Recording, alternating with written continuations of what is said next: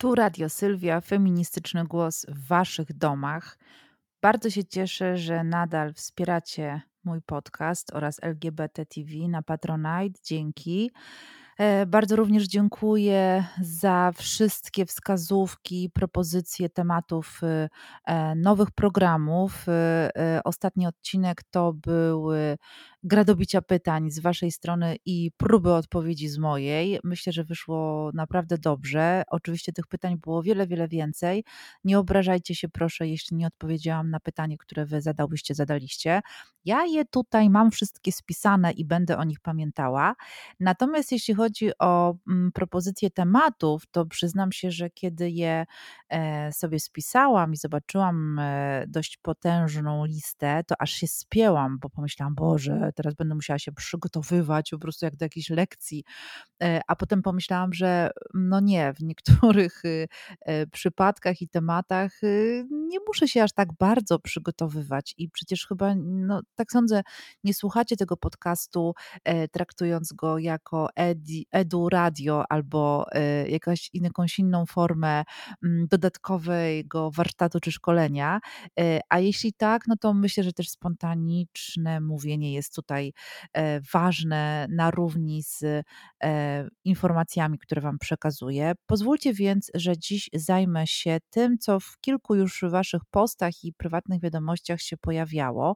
Mianowicie mm, odcinek o pisarkach, y, e, takiej mojej, mm, oczywiście dość ograniczonej e, liście tych, które podziwiam szczególnie. Mm, tych, które były lub są dla mnie ważne, albo takie, które są moimi odkryciami e, z ostatnich miesięcy. Jestem po prostu podekscytowana czytając ich książki. E, zaczynamy. No właśnie, czemu pisarka mówi o pisarkach innych? Y, no, z jednej strony to oczywiście oddanie hołdu e, tym kobietom, które niejednokrotnie jako pierwsze kobiety w literaturze nie bały się nazywać siebie feministkami, a bohaterki stworzone przez nie były i niezależne, i wyemancypowane, e, a przede wszystkim inspirowały inne kobiety do tego, e, aby były tym, kim chcą być. Więc w tym sensie wydaje mi się, że to e, ważne, aby podkreślać i nadal mówić o tym, że tworzenie nie tylko w XXI wieku, nie tylko w XIX i XX, ale tworzenie w ogóle, niezależnie od wieku, jest determinowane przez e, gender.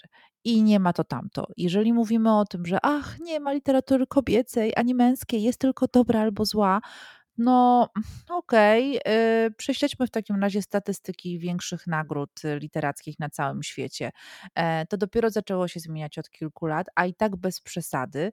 E, Nobel zwykle lądował e, w rękach mężczyzn. Podobnie było na przykład z naszymi polskimi nagrodami, choćby literacka Nike czy paszporty polityki w kategorii literatura. To naprawdę zmienia się od ostatnich kilku lat. Pamiętam, że kiedy w 2009 roku dostałam paszport polityki e, za debiutancką powieść Kieszonkowy Atlas Kobiet, e, dostałam go również z Marią Peszek, Małgosią Szumowską e, i my w trzy wylądowałyśmy na okładce polityki i to był wielki szok, niedowierzanie dla wielu osób. O matko, tyle kobiet nagrodzonych. Mhm, no tak, raptem trzy.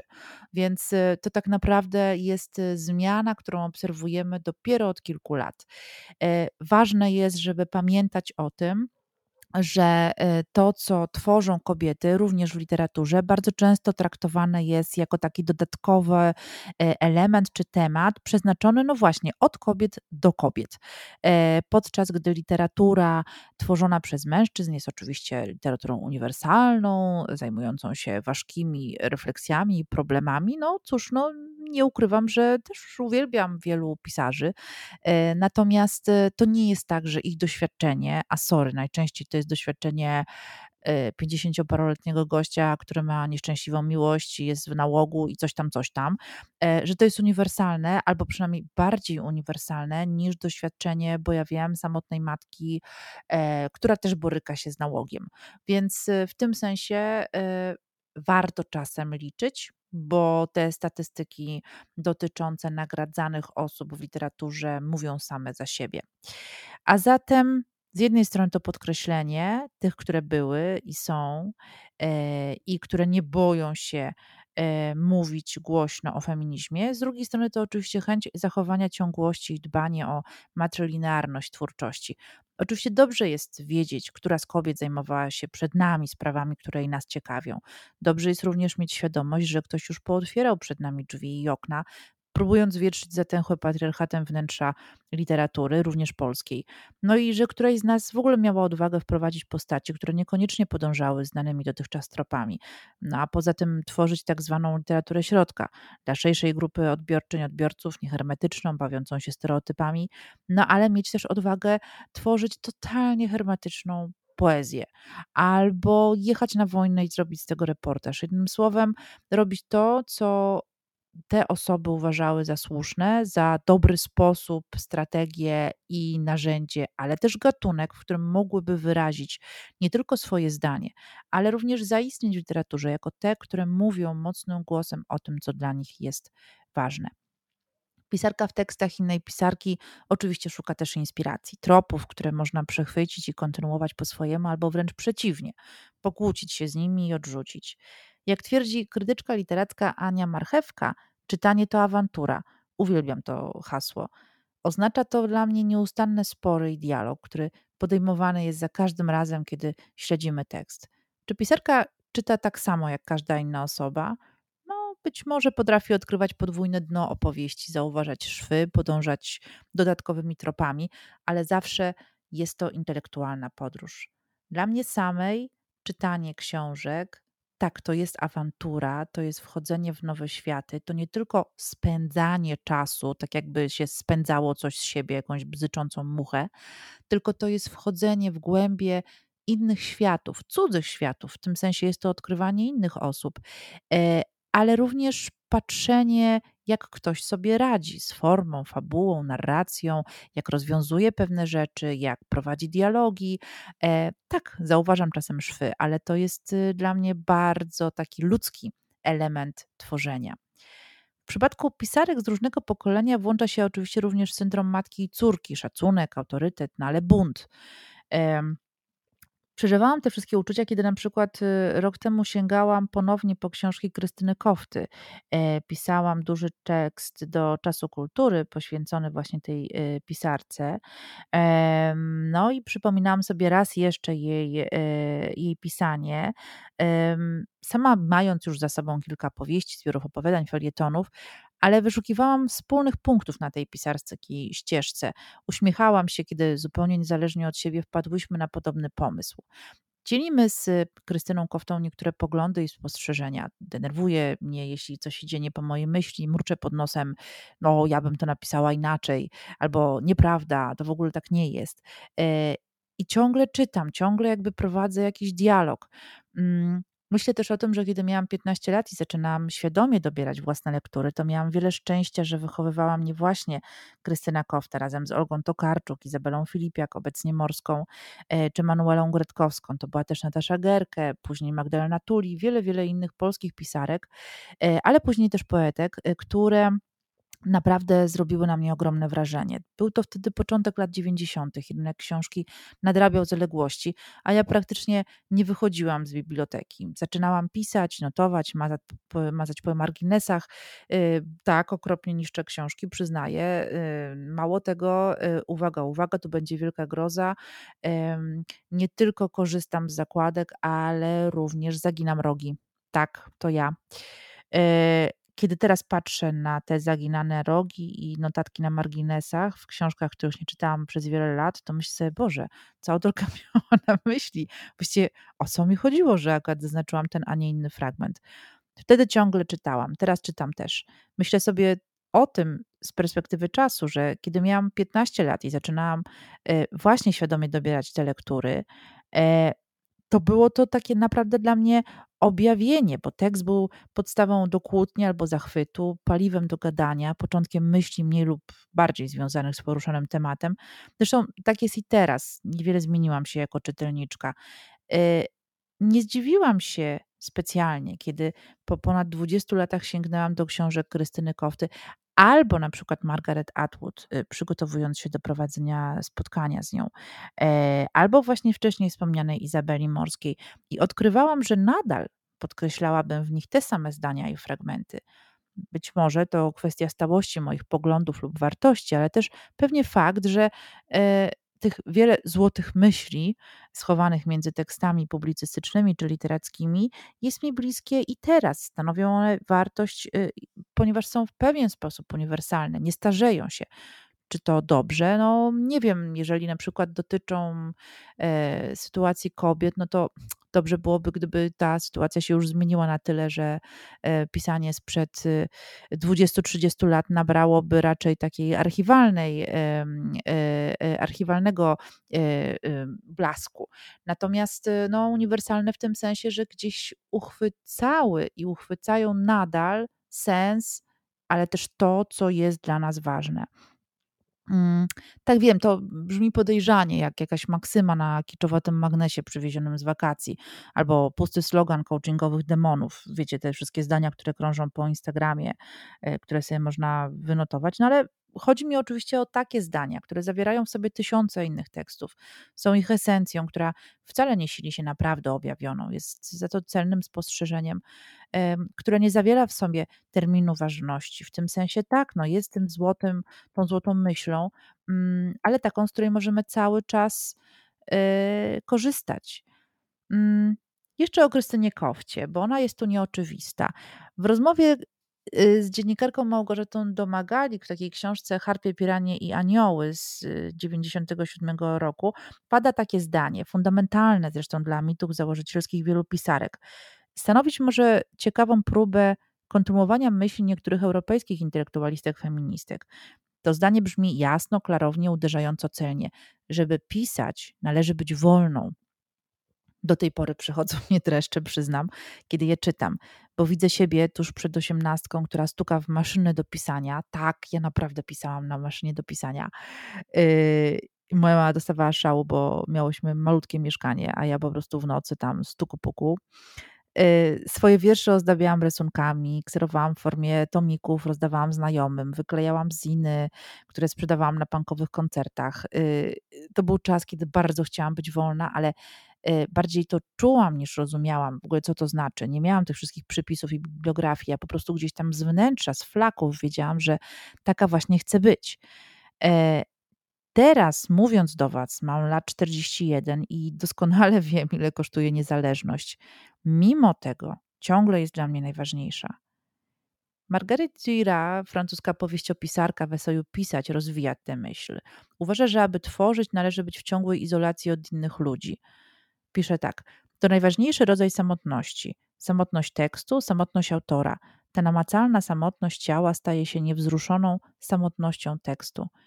Od tego stwierdzenia blisko już do innej francuskiej autorki Helen Sixu, która w Wesoju Śmiech Meduzy twierdzi, że tekst pokaże nawet więcej niż ciało i krew, bo wykroczy poza te kategorie. Z drugiej strony Sixu widzi właśnie poprzez cielesność jeden z momentów emancypacyjnych. Twórczość kobiet poza kategoriami psychoanalitycznymi Byłaby więc czymś między szałem, y, to na przykład kobieta przemawiająca publicznie rzuca w powietrze swoje drżące ciało, no a świadomą strategią. I tu znowu cytat: Pisz siebie, twoje ciało musi stać się słyszalne. Wykroczenie poza normę widać również u bohaterek. Kofty, ale też Tokarczuk, y, Filipia, Gerkę. Wybierają one zwykle scenariusze własnego życia, które gorszą innych. Wydają się być przy tym pewne siebie i co najważniejsze, nie przepraszają. Mm, na przykład w powieści Faust Krystyny Kofty, nawet jeśli ktoś inny kieruje życiem bohaterki, to stara się ona znaleźć w tym szczelinę niezależności i sprawczości, która wykracza poza tradycyjny schemat ponoszenia kary właśnie za to, że chce się być inną. Kobiety w powieściach i opowiadaniach Rebel Girls trzymają głowy dumnie w górze – są jak z obrazu Wolność wiodąca lud na barykady Delecroix, gdzie charyzmatyczna bohaterka trzymając flagę i muszkiet z bagnetem jest Marianną, symbolem myślenia i swobody. Maria Janion pisała o tej postaci, że nie jest na obrazie po to, aby być kolejną muzą czy inspiracją, ale aby działać. To właśnie z jej inicjatywy różnorodny rum tłum decyduje się walczyć w imię ideałów. Mm, tak, ta postać ma obnażone piersi, ale nie jest obiektem seksualnym. Tak, jej postać może uwodzić, ale bardziej intelektualnie niż tylko erotycznie. Mm, no ale chociaż tu dokonuję oczywiście zwrotu w swoim rozumowaniu, czemu właściwie nie połączyć tych dwóch poziomów? Czemu nie pokazać, że racjonalizm, seks i wiedza mogą iść w parze jako afrodyzjak, ale też mogą iść w parze jako element tożsamości każdej niezależnej kobiety? Takie myślenie o postaciach fikcyjnych zbliża do twórczości właśnie tych wszystkich kobiet, y, które szanuję od wielu, wielu lat i czytam. To właśnie w nich zmiana bohaterki literackiej z pasywnej mimozy na aktywną heroinę stała się realna. Jakkolwiek to brzmi, ale okazało się, że intelektualistka ma również ciało. E, I to ciało, które zwykle kojarzy się w feministycznych tekstach jako element opresji, jako klatka e, naszej duszy i e, rozumu, w wielu przypadkach jest też elementem wyswobodzenia się, mm, szukania własnego ja, właśnie w patriarchacie, właśnie w tym zniewoleniu, w tym seksualnym, erotycznym udupieniu, które bardzo często idzie ze strony innych osób. Ta niemożność wyzbycia się i szukania siebie w kontekście właśnie zrozumienia, ale też odszukania własnego ja, e, stanowi wielką pułapkę ciała. Mm, w rozmowie Krystyny Kofty i Małgorzaty Domagalik, o której już wspomniałam wcześniej, pojawia się również takie stwierdzenie: W świecie męskich wartości kobieta może być wolna i doświadczać pełni życia nawet bardziej niż mężczyzna. Musi jednak wyrastać ponad przeciętność. Oznacza to, że pisanie kobiety, a może i twórczość zresztą w ogóle, zaznaczona jest od początku wyjątkowością, piętnem czegoś niezwykłego, nienormatywnego. Jestem magia oryginalności, ale i pułapka polegająca na esencjalistycznym bądź pozytywistycznym podejściu do literatury tworzonej przez kobiety. Mm, to trochę też oznacza to, że kiedy jestem zapraszana do rozmów na temat literatury kobiecej, to jestem zapraszana zwykle z innymi pisarkami. No może nie jest to jakaś, jakiś szok, niedowierzanie, ale kurczę, czasami wydaje mi się, że można by nas też y, gdzieś pomieszać, również z mężczyznami. To nie jest tak, że my pisząc jako kobiety piszemy tak samo, tylko dlatego, że jesteśmy kobietami.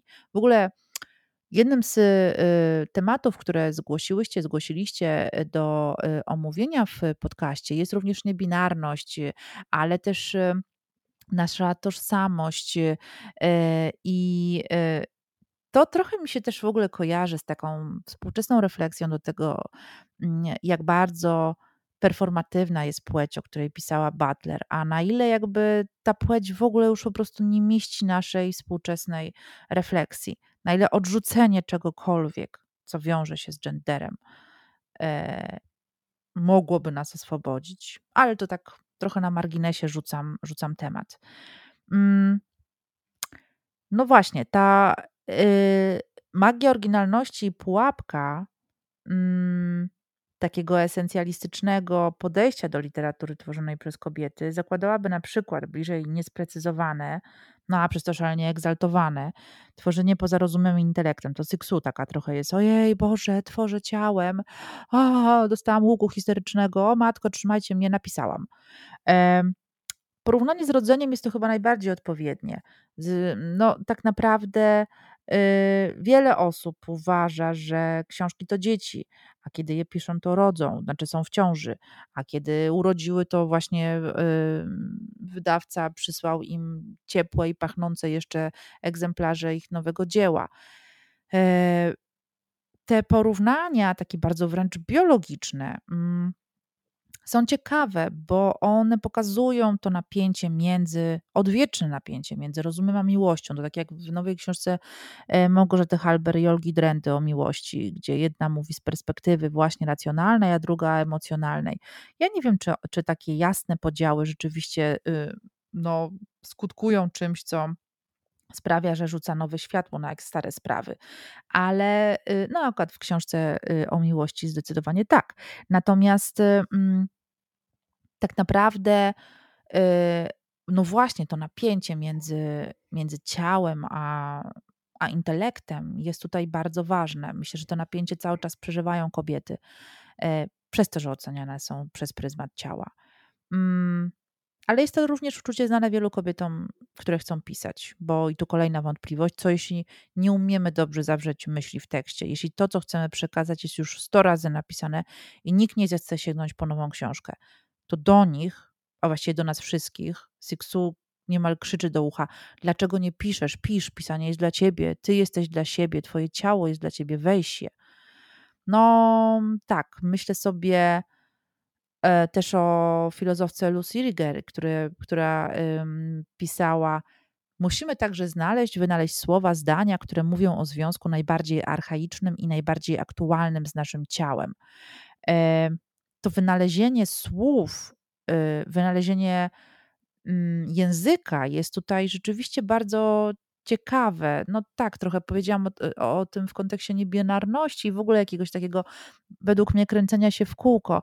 Również w, y, przy okazji dyskusji o y, y, o transseksualności, ale właśnie języku, który będzie o tym mówił, ale o tym, o, o, o transfobii w środowiskach feministycznych. Ja mam jakieś poczucie, że to wszystko właśnie dlatego, że nie mamy nowych słów, nie mamy nowego e, nowego języka na to, aby mówić o, o naszych tożsamościach, a ten, który mamy, to, to, to, tak naprawdę dotychczas mogłyśmy z niego korzystać, ale on już niewiele wnosi do dyskusji, stąd po prostu jest nieaktualny.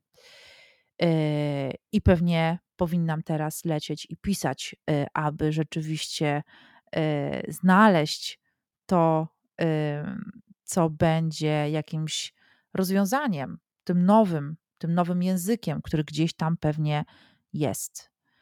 Mm, w eseju Własny pokój Virginia Woolf sprzed 90 lat pisarka przekazuje dwie najważniejsze rady.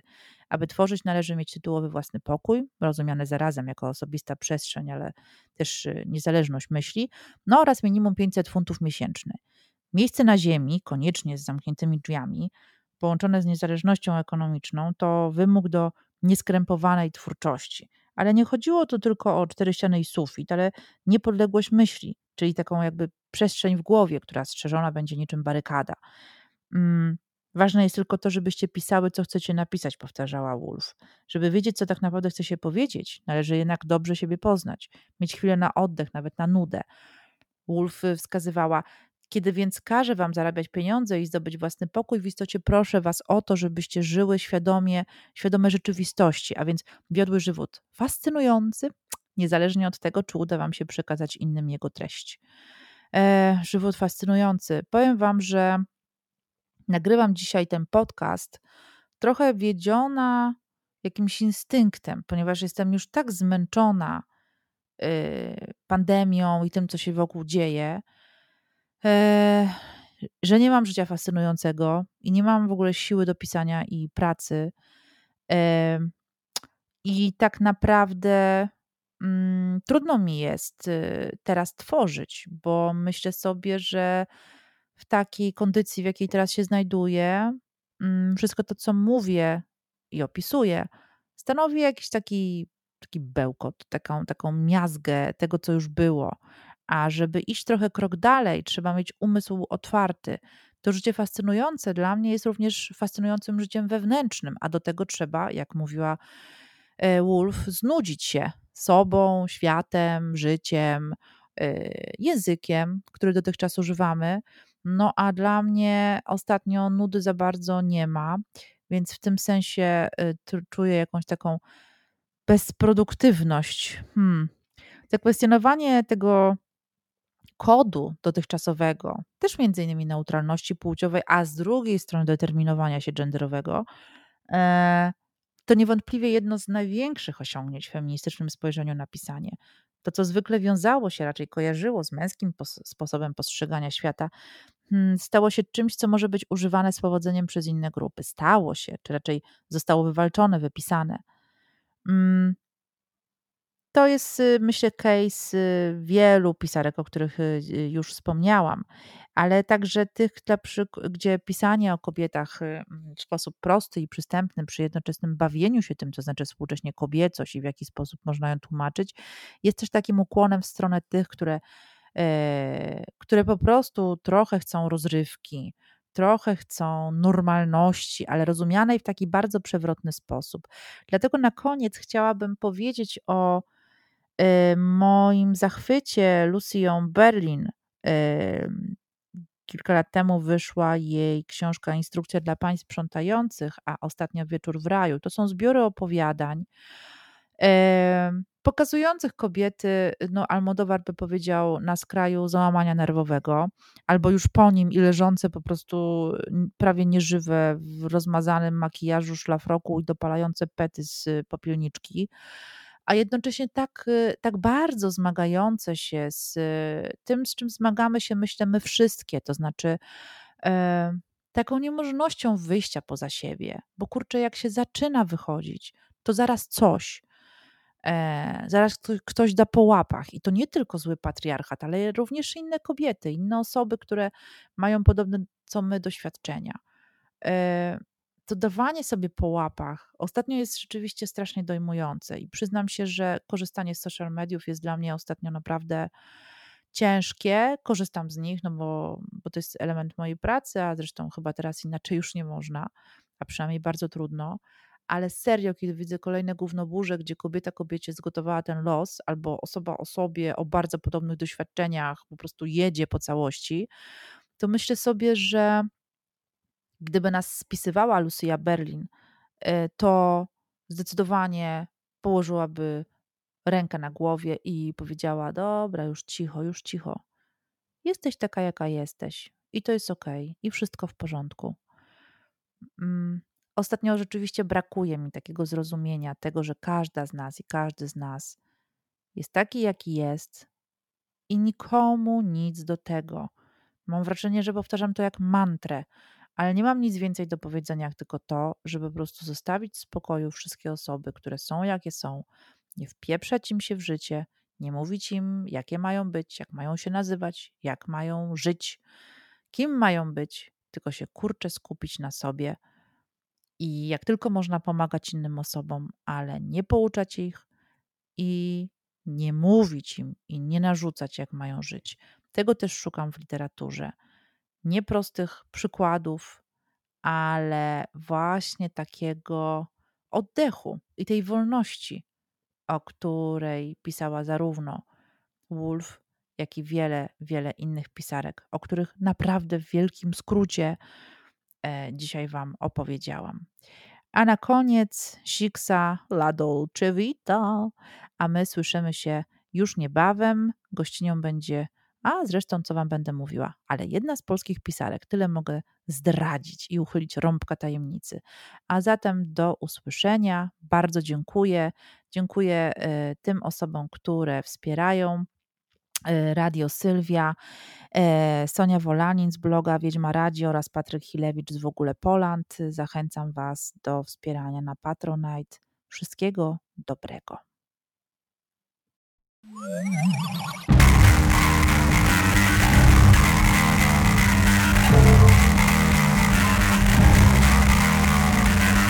Cofnijmy się do czasów mojego dzieciństwa. Wojtek, mój sąsiad, był dużo starszy ode mnie. Miał teleskop i pokazywał mi gwiazdy. Miał internet, więc założył mi też. I wprowadził mnie do świata gadu gadu. Gadu gadu, gadu gadu, gadu gadu. Więc nie musiałam już chodzić do kafejki internetowej Wodnik czy innej cyborgi. By the way, też tak miałeś? Że nigdy nie przychodziłeś na umówione na czaterii spotkanie? To w sumie nie jest śmieszne. No ale już miałam ten internet i gadu gadu, to siedziałam z chłopakami z podstawówki na tym gadu gadu. Pisałam z nimi w tym domu na gadu gadu. By the way, u mnie w domu to z kolei nigdy nie nazywało się tej części ciała, którą powszechnie nazywa się cipką. Może to dlatego, dopiero w wieku 20 paru lat postanowiłam to powiedzieć na scenie i to wielokrotnie. Po to, żeby przestać się go wstydzić, trochę je odczarować. Cipka, cipka, cipka, cipka, cipka.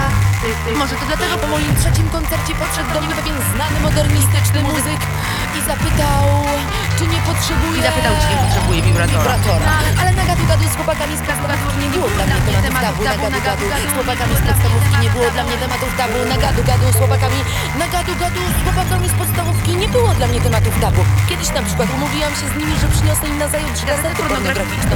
Bo miałam starszych braci, ale oni nie byli zbytnio zadowoleni, ani też pocieszeni, bo to było CKM. Oni oni mieli za dużo czytania, wiesz o co chodzi. nie? W tym CKM-ie, no. Ja w sumie mogę im przynieść jakąkolwiek gazetę z kolekcji gazet pornograficznych moich braci, ale ja się trochę tych innych gazet bałam. Ja zdecydowanie CKM wolałam. W sumie w klasie uchodziłam zawsze za tę typu dziewczynę, z którą można porozmawiać na, Na te tego tematy. typu tematy. Na te tematy. Ja tak trochę sprawdzałam Sprawdzałam tą swoją wiedzę. gazetowo-wczesno-internetową i odkryłam, że chłopak z Polonii pisałam do nich bardziej wulgarnie niż romantycznie. Rozumiałam tę różnicę. Oglądałam dużo filmów i wydawało mi się, że mogę być każdym rodzajem kobiety. Nawet wtedy, gdy, gdy, gdy, gdy mój tata zasłaniał mi oczy podczas tych tak zwanych scen miłosnych, to ja miałam internet i emule ściągałam dużo filmów i byłam żywo zainteresowana swoim ciałem i tym, jak on reaguje na różne rzeczy. Nawet na, na przykład kiedyś wyobrażałam sobie, wiecie, no, tą kobietę, co oblewa się mlekiem, jak byłam młodsza. Wyobrażałam sobie tą kobietę, co oblewa się mlekiem. No wiecie, z filmu Dolce Vita Felliniego i wyobrażałam sobie, że ona stoi przede mną i jest taka piękna, że zaczyna brakować mi tchu. Podchodzi coraz bliżej. Coraz bliżej. Ja oddycham Ja coraz oddycham szybciej.